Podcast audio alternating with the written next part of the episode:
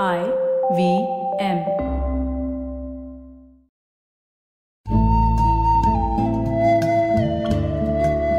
IVM के Hindi travel podcast टेढ़े मेढ़े रास्तों पर आपका स्वागत है टेढ़े मेढ़े रास्ते ही क्यों वो इसलिए कि घूमना भी तो ऐसे ही रास्तों की तरह पेचीदा और लगातार उतार चढ़ाव भरा होता है, जहाँ हर पल कुछ नया देखने और महसूस करने को मिलता रहता है। शर्त बस यही होती है कि आँख कान खुले रहने चाहिए।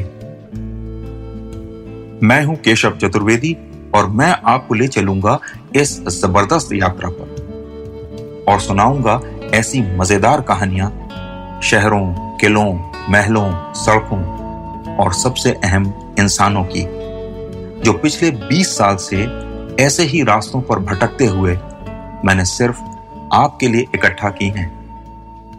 तो आइए शुरू करते हैं। केरल पूरा का पूरा ही सुंदर है, लेकिन उसमें भी कोजिकोड या कालीकट की बात ही निराली है। यह शहर असल में भारत के इतिहास में भी बहुत महत्व रखता है। वैसे तो यहाँ बहुत सी चीज़ें हैं देखने को, लेकिन इसमें भी मसालों का बाज़ार और एक बीच सबसे अहम है। तो मैं उस मसाले के बाज़ार को देखने पहुँचा। बाज़ार बहुत बड़ा था, लेकिन उस पर नए जमाने की छाप पड़ने लगी थी। दुकानों के रूप बदलने लगे थे। लेकिन अभी भी कुछ गलियाँ थीं जहाँ तिरपाल लगा था और मसाले खुले में रखे हुए थे। इनमें काली मिर्च सबसे महत्वपूर्ण मसाला था। और एक जगह तो इतनी मिर्च रखी हुई थी कि उसके पास से गुजरते हुए मुझे छींक आने लगी। यही काली मिर्च थी जिसके लिए पूरा प्राचीन विश्व भारत का दीवाना था। असल में कोजिकोड हमेशा से ही मसालों के व्यापार का केंद्र रहा है। करीब 2000 साल पहले भारत का रोमन साम्राज्य से व्यापार होता था। ऐसा ही फारस के साथ भी था, जिसे आज हम ईरान कहते हैं। पूर्व में यही व्यापार चीन से होता था। तो रोमन हो या फारसी, अरब हो या चीनी, सब यहाँ आते थे और वो भी मसालों और कोजिकोड में बनने वाले पानी के जहाज़ खरीदने के लिए। कोजिकोड में बनाए पानी के जहाज़ आज भी अरब दुनिया में बहुत लोकप्रिय हैं।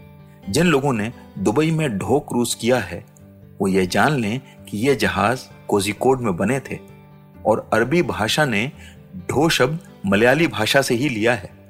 कहा जाता है कि यही ढो असल में कुछ गुजरातियों के पास भी थे और वो अफ्रीका के देश जंजीबार से सामान लेकर लौट रहे थे, तब उनकी मुलाकात वास्को डगामा से हुई, जो उनके जहाज़ का आकार और मजबूती देखकर हैरान रह गया। उन्हीं व्यापारियों ने वास्को डिगामा को भारत का रास्ता दिखाया और वो यहाँ कोजिकोड तक आ पहुँचा।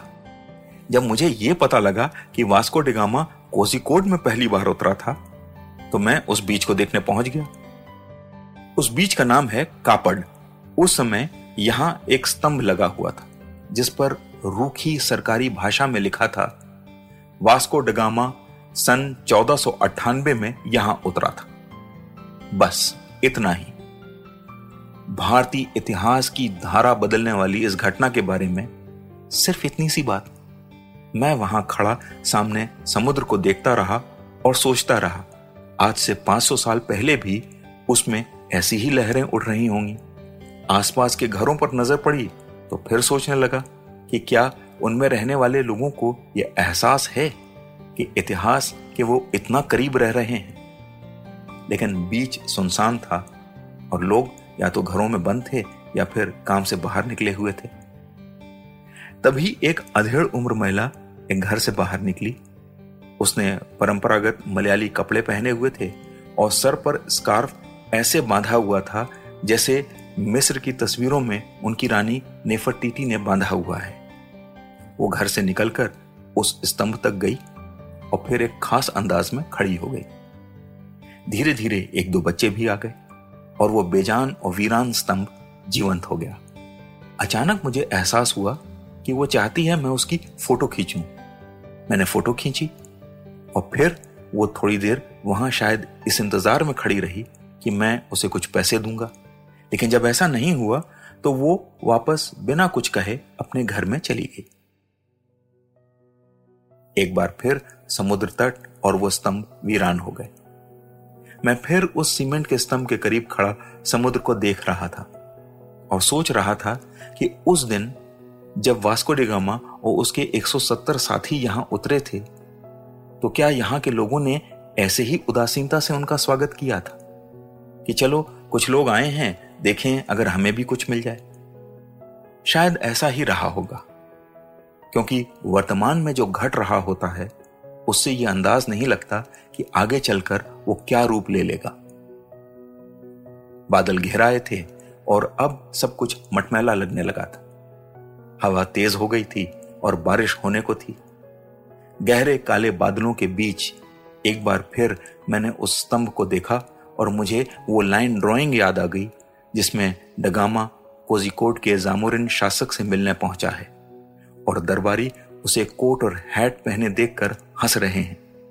और वो उन्हें सिर्फ़ लुंगी या धोती में बैठे देखकर हैरान है। ये दो सभ्यताओं की औपचारिक मुलाकात थी, जिसका अंत मेजबान सभ्यता की गुलामी में होने वाला था। तो आज टेढ़े मेढ़े रास्तों का सफ़र इसी मील के पत्थर पर खत्म होता है।